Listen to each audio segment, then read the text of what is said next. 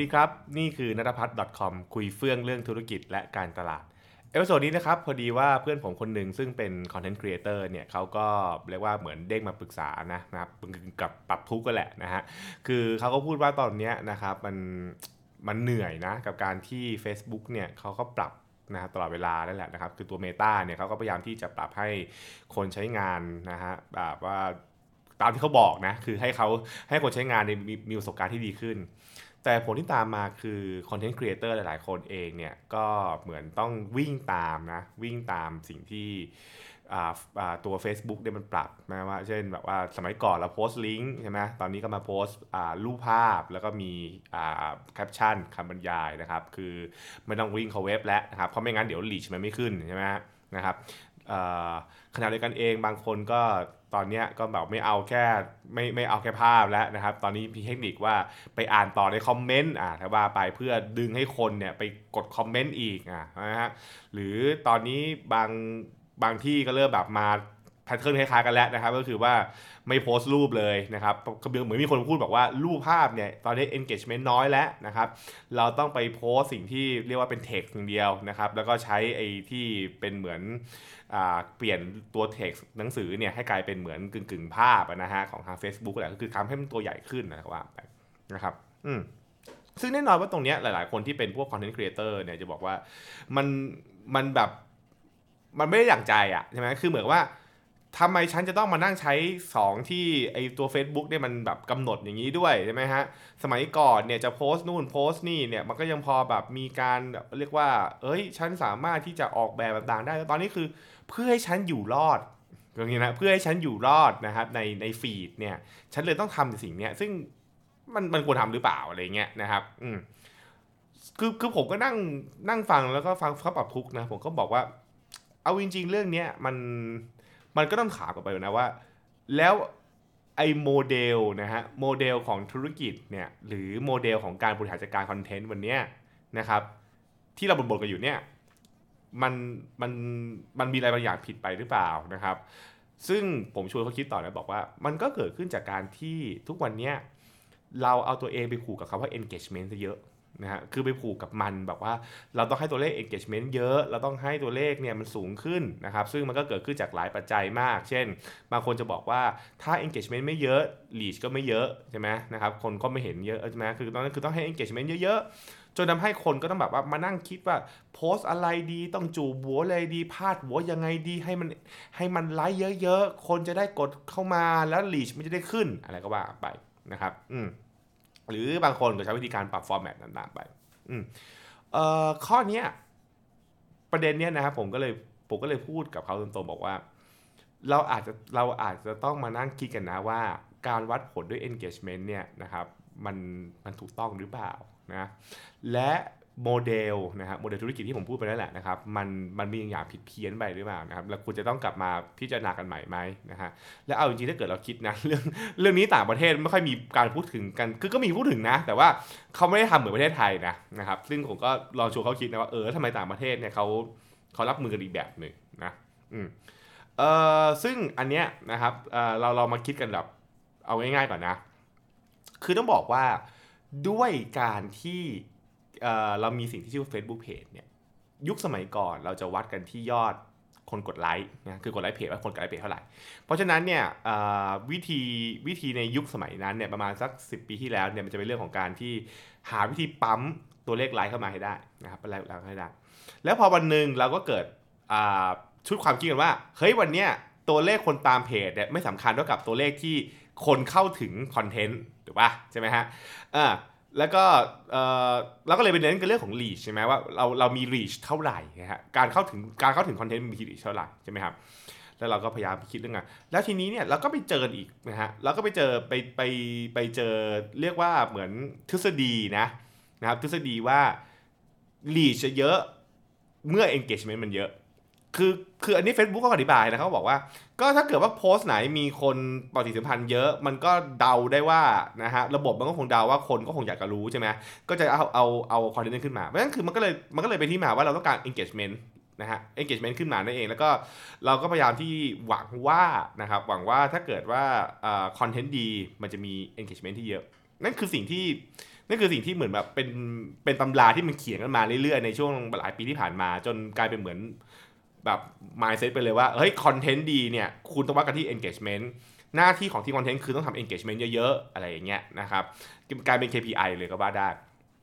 ถามว่าผิดไหมผมว่ามันก็มันก็มันก็ไม่ได้ผิดนะนะฮะมันก็มันมันก็เรื่องที่มันก็เรื่องที่สามารถอธิบายเหตุผลได้ แต่มันมีช่องโหว่อยู่นะฮะมันมีช่องโหว่สำคัญมากเลยคือเออ เรากำลังเรากำลังเอาเอางานของเราเนี่ยนะครับไปอยู่กับตัวเลขที่เราควบคุมไม่ได้นะ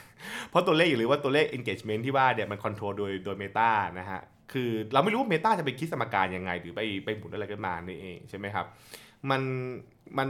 มันผ่านมันผ่านสิ่งที่เรียกว่า black box อะคือสิ่งที่เราไม่รู้มันคืออะไรด้วย ไม่รู้ว่าดีคือดีจะเปลี่ยนยังไงด้วยใช่ไหม วันดีคืนดีแล้วก็บอก เอ๊ะทำไมคอนเทนต์ทำเหมือนเดิมทำไม engagement มันตกใช่ไหมเพราะว่าเพราะเราไม่รู้ว่าไอ้คนกลางอย่างไอ้ตัว Meta หรือ Facebook เนี่ยมันจะไปไปแก้อะไรไงใช่ไหมฮะ อันนี้มันมีมันมันเป็นเรื่องที่เอ่อมันทำให้ไอตัวโมเดลธุรกิจเนี่ยมันอันตรายนะ คือถ้าเกิดว่าคุณโมเดลธุรกิจคุณไปฝากกับสิ่งที่คุณไม่สามารถรู้ได้ว่ามันจะเป็นยังไงเนี่ยนะฮะ มันค่อนข้างมีความเสี่ยงสูงมากนะ เออ มันมีมันมีความสูงมาก มันก็มันก็เลย ผมรู้สึกบอกว่า การที่เราจะไปกำหนดนะ KPI นะฮะ engagement เนี่ยให้มันแบบเหมือนตายตัวเลยผมว่า อันนี้ก็ค่อนข้างจะมีความเสี่ยงนิดนึงนะครับ คือแน่นอนว่าเราสามารถดูนะครับดูดูประวัตินะฮะดูข้อมูลของพวก engagement rate ต่างๆอย่างเงี้ยนะครับเทียบเคียงได้ระดับหนึ่ง แต่เราต้องรู้ว่าในระหว่างทางเนี่ยสภาพแวดล้อมของตัว Facebook Feed เนี่ยนะฮะมันไม่เหมือนเดิม เพราะว่าอัลกอริทึมมันเปลี่ยนตลอด แล้วเราก็ไม่รู้ใช่ว่าไอ้ตัวเลขเนี่ยมันเปลี่ยนหรือเปล่านะฮะไอ้ตัววิธีการเรื่องเลือกเลือกเรื่องของการเลือกลีชเรื่องของการเลือกให้คนปฏิสัมพันธ์เนี่ยมันมันเหมือนเดิมไหมมันอาจจะไม่เหมือนเดิมก็ได้ใช่ไหมฮะเพราะฉะนั้นตรงนี้มันมันค่อนข้างที่จะมีความอันตรายมากพอสมควรนะครับมันถ้าเกิดว่าเราไปวัดตัวเลขเนี้ยผมบอกเลยว่ามันมันมันค่อนข้างแบบจะแบบล็อกตัวเองมากๆนะครับสองคือพอเราไปคิดอย่างเงี้ยว่าเฮ้ยเราต้อง engagement เยอะนะฮะก็จะเป็นอย่างที่เราเคยคุยกันบ่อยๆว่านะครับ คนหลายคนจะมุ่งพุ่งอย่างเดียวเลย ฉันจะเอา engagement และหาวิธี optimize ทุกอย่างเพื่อให้ engagement มันเยอะที่สุด เท่าที่ทำได้ จนนะฮะผมพูดเลยนะ จนบางครั้งมันอาจจะทำให้เราสูญเสียสมดุลนะครับกับเรื่องอื่นๆ เช่น เรื่อง branding เรื่องจุดยืนของตัวตนของเพจอะไรเป็นต้นเหมือนเหมือนเหมือนอย่างเพจของผม nuttaputch.com อย่างเงี้ยนะฮะผมก็ต้องมีการ balance แล้วว่า เอ้ยถึง คือผมก็รู้วิธีการทำให้คอนเทนต์ engagement เยอะๆอะหรือแม้กระทั่งการเขียนคอนเทนต์พวกแบบว่า แล้วมันจะอึ้งแล้วมันจะทึ่งอะไรอย่างเงี้ยใช่ไหมฮะคือมันก็มีการเทคนิคการพาดหัวเพื่อให้มีคนกดไลค์เยอะๆ มันก็มีอะแต่ถ้าเกิดว่าทำอย่างนั้นปุ๊บเนี่ยเพจผมมันจะดูภาพลักษณ์เป็นยังไงใช่ไหมฮะหรือแม้กระทั่งเนื้อหาบางอันเนี่ยผมก็ต้องช่างใจว่าเรื่องนี้ต่อให้หยิบมาพูดเนี่ยมันก็มีความเสี่ยงที่จะทำให้ แบรนดิ้งของตัวเพจมันเปลี่ยนไปใช่ไหมครับมันก็ต้องมันก็ต้องมีการช่างใจอยู่ ซึ่งซึ่งอันนี้ผมก็เล่าให้ฟังนะว่าแม้กระทั่งตัวสมัยก่อนผมทำ business gag เลยก็ตามเนี่ยนะครับผมจะมีความระมัดระวังมากว่าเฮ้ยมันต้องระวังไม่ให้กลายเป็นดราม่านะฮะแล้วแล้วก็ไอจีส่วนตัวผมส่วนหนึ่งเพราะว่าเหตุผลที่หลังผมก็หยุดหยุดไปแล้วผมว่าผมก็ไม่อยากให้มันเกิดประเด็นแบบมันมันเริ่มไปกลายเป็นเรื่องที่ ไม่ใช่เหมือนการแซวธุรกิจและมันกลายมีคือมีคนคอมเมนต์กับผมเยอะแหละคนแบบว่าเหมือนแบบเขาอยากจะเอามาใช้เป็นเครื่องมือเพื่อแบบเรียกว่าอะไรครับแบบเหมือนวิจารณ์บริษัทอะไรเงี้ยผมบอกว่าโอเคไม่อยากให้มันเป็นแบบนั้นใช่ไหมผมต้องผมต้องระวังเรื่องนี้มาก คือถึงมือว่า engagement จะดี ใครใครตามเพจนัทพัฒน์คอมจะรู้ดีว่าว่าไอ content business gag เนี่ยโอ้โห engagement ระเบิดระเบ้อเลยนะฮะระเบิดระเบ้อจริงๆคือ แต่ผมก็แบบ ก็ต้องก็ต้องรักษาสมดุลว่าเฮ้ยมันยังต้องมีความเชื่อมโยงคือ relevant มันจะต้องมีความเชื่อมโยงกับตัวตนของผมอยู่ มันต้องมีความเชื่อมโยงกับตัวเพจอยู่อะไรเงี้ยนะครับ มันจะไม่ออกทะเลไป เช่น เราจะไม่ไปแตะการเมือง เราจะไม่ไปพูดถึงเรื่องอะไรก็ตามที่มันมันมันกลายเป็นเรื่องศีลธรรม หรือมันเป็นการเรื่องของการบ่นเอาสะใจไม่ใช่ มันคือ เราคือผมมีต้องผมต้อง balance ว่ามันสุดท้ายมันคือเรื่องของการวิจารณ์ธุรกิจ และเรากำลังพูดว่าเฮ้ยเราอยากให้ธุรกิจมันดีขึ้น เราต้องแก้ปัญหาสิ่งที่เรียกว่า ugly truth อะไรเงี้ยใช่ไหมครับเพราะฉะนั้นคือมันคือการอย่างนี้แต่หลายๆเพจไม่เป็นแบบนั้นไงหลายๆเพจมันใช้วิธีการแบบว่า เฮ้ย เราปั๊มไง มันก็เลยเกิดเรื่องกับคอนเทนต์เล่นการเมือง คอนเทนต์เรื่องของอ่าก่อกระแส real-time โดย คือมันกลายเป็นการกระหาย กระหายยอด engagement นะฮะ โดยที่ไม่ได้ชั่งน้ำหนักคู่ไปกับสิ่งที่เรียกว่าจุดยืนของธุรกิจ จุดยืนของเพจนะครับเรื่อง branding อะไรต่างๆไปนั่นนั่นคือสิ่งที่น่าเป็นห่วงนะครับ ทีนี้พอพูดอย่างนี้ปุ๊บเนี่ยนะครับมันจะเห็นความเชื่อมโยงต่อไปอีกว่าไอ้ที่มันกระหาย engagement เนี่ยเกิดขึ้นจากอะไรนะครับก็ถ้าเกิดว่าคนทำงานธุรกิจจะบอกว่าก็ก็พอดีเจ้านายตั้ง KPI มาดีว่า KPI คือธุรกิจเนี่ยก็คือ engagement ใช่ไหม ใช่ไหมครับ อันนี้ซึ่งก็เกิดขึ้นจากการที่ผู้บริหาร ไม่ได้มีความรู้ความเข้าใจเกี่ยวกับเรื่องของ content marketing อย่างจริงจัง แล้วก็ใช้วิธีการวัดผลนะครับ โดยที่เรียกว่าไม่ได้มีการเอาตัววัดชี้วัดอื่นเนี่ยมาประกบคู่กันนะครับ คือผมบอกว่าตัวเลข engagement ตัวเลข reach ถามว่าใช้ในการวัดได้ไหม ผมว่าใช้ได้ แต่มันไม่ใช่ตัวเลขชีวัดเดียว ที่ควรเอามาใช้ มันมีตัวเลขชีวัดอื่นด้วย มันมีเรื่องอื่นที่คุณต้องมาประกอบด้วยนะครับ ผมลองคิดง่ายๆว่า ถ้าตัวเลข engagement ดีแต่คอนเทนต์มันแย่ คือคอนเทนต์ไม่เกี่ยวเลยกับคุณเลย กับตัวเลขมัน drop มานิดนึง แต่คอนเทนต์นี่มันเกี่ยวธุรกิจคุณ เออ เฮ้ย มันอาจจะพบว่าไอ้แบบสองมันดีกว่านะ แบบสองมันดีกว่านะ คือแบบว่า มันได้ engagement น้อยลงมาหน่อย แต่ว่ามันมันส่งผลดีกับธุรกิจ ขณะที่แบบแรกตัวเลขเยอะแต่ engagement แต่ว่าธุรกิจไม่ได้ผลประโยชน์อะไร แล้วทำทำไมใช่ไหมหรือว่าฮะเพราะฉะนั้นเนี่ยมันมันมันมันต้องมีการหาการวัดผล การวัดผลที่เหมาะสมนะครับอันนี้นี่คือสิ่งที่เกิดขึ้นนั่นแหละนะครับนี่คือแบบฝั่งธุรกิจนะ แต่อีกฝั่งหนึ่งเนี่ยนะครับอันนี้คือฝั่งที่ผมบอกเพื่อนผมเพราะเพื่อนผมเป็น content creator ผมก็บอกว่า สิ่งที่มันน่าห่วงของ content creator คือ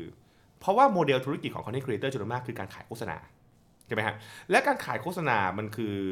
กำลังนำเสนอตัวแล้ว แล้วตอนนี้ปัญหาของวงการเนี่ยมันคือการที่วงการวิเคราะห์ว่าคนไหน น่าจะจ้างนะฮะน่าจ้างมาทำงานด้วยก็คือวัดว่าเพจไหน engagement เยอะเพจไหนมีคนตามเยอะเพจไหนมีคนรีชเยอะ ซึ่งทุกวันนี้ก็จะเห็นได้บ่อยคือมันมีพวกไอ้พวกเพจหรือมีรายงานเนี่ยมาสรุปเนี่ยเพจที่มี engagement สูงสุดช่องที่มีคนคือพอไปตั้งอย่างนี้ปุ๊บเนี่ย พอไปตั้งอย่างนี้ปุ๊บเนี่ยมันทำให้ทั้งวงการแล้วก็ทั้งครีเอเตอร์ทุกคนเนี่ยไปวิ่งหาตัวเลขนี้หมดเลยใช่ไหมฮะแล้วแล้วเราจะรู้เลยว่า ถ้าเราต้องกำลังพยายามวิ่งหาตัวเลขนี้เนี่ยมันจะเกิดการปั่นมันจะเกิดการปั่นคอนเทนต์โดยที่บางคนสามารถบิดตัวตนของตัวเอง หรือแม้กระทั่งหลับตาข้างหนึ่งเลยฮะแบบว่าเฮ้ยโอเคฉันฉันฉันยอมสูญเสียตัวตนบางอย่าง เพื่อแลกกับตัวเลขที่มากขึ้น เพราะไม่งั้นฉันไม่มีงานทำถูกไหมเออมันมันคือมันมันมันมันกลายเป็นเรื่องอย่างนี้ฮะแล้วก็แล้วพอไปอย่างนี้ปุ๊บเนี่ย แล้วก็กลับมาปัญหาที่เราคุยตอนแรกนะคือว่า ก็เพราะเป็นโมเดลธุรกิจมันคือการหาสปอนเซอร์ แล้วสปอนเซอร์ถูกวัดด้วย engagement มันทำให้สื่อเพจ หรืออะไรต่างเนี่ย ต้องยอมต้องยอมนะฮะ เสียตัวตนหรือไม่ทำในสิ่งที่ตัวเองต้องการ เพื่อแลกกับตัวเลข engagement เพราะไม่งั้นดิฉันไม่ได้งานทำนะครับผมก็ผมก็พูดกับเพื่อนผมตรงบอกว่าถ้าถ้าถ้าเกิดว่าวงการไม่ได้แก้เรื่องนี้หรือไม่ปรับเรื่องนี้หรือไม่มา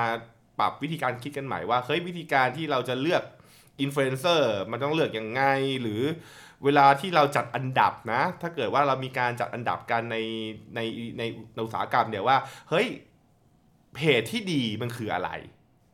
แล้วใช้ตัวเลขอย่างนี้อยู่เนี่ย เราก็จะเป็นอย่างนี้ไปเรื่อยๆนะถูกป่ะแล้วแล้วที่ตลกคือเราจะเห็นว่าทุกๆปีเนี่ยนะครับเวลาเราให้รางวัลหรือมีการจัดอันดับอะไรก็ตามเนี่ยจัดอันดับพวกแบบว่าเพจยอดนิยมอินฟลูเอนเซอร์นิยม มันก็ไปเอาตัวเลขพวกนี้มา engagement rate ขึ้นอะไรอย่างเงี้ยเป็นต้นก็ก็มันเป็นแบบนี้ไงฮะผมบอกว่าก็ก็พอเป็นแบบนี้วิธีคิดมันเลยก็เลยว่า ไม่รู้ว่าคุณภาพคอนเทนต์จะเป็นยังไง ไม่รู้ว่าคอนเทนต์คอนเทนต์เป็นยังไง มันจะตอบโจทย์ธุรกิจไหม มันจะเป็นคอนเทนต์ที่ส่งเสริมสังคมมีประโยชน์อะไรไหมเป็นต้น แต่ engage ไปต้องดีก่อน ถูกไหมซึ่งซึ่งผมว่าอันเนี้ยมันเป็นปัญหาที่ฝังลึกนะ แล้วถ้าเกิดว่าไม่แก้เนี่ยก็ก็ลากกันไปเรื่อยๆ มันก็คงจะลากกันไปอีกยาวพอสมควรทีเดียวนะครับ แล้วผมคิดว่าคงคงไม่ค่อยดีเท่าไหร่นะนะฮะก็ เล่าด้วยความเป็นห่วงแล้วกันนะครับผมว่ามามาแชร์ด้วยความเป็นห่วง แล้วก็ไม่ว่าคุณจะเป็นคอนเทนต์ครีเอเตอร์หรือคุณจะเป็นแบรนด์ก็ตามเนี่ยสิ่งที่ผมบอกเพื่อนผมไปผมบอกว่า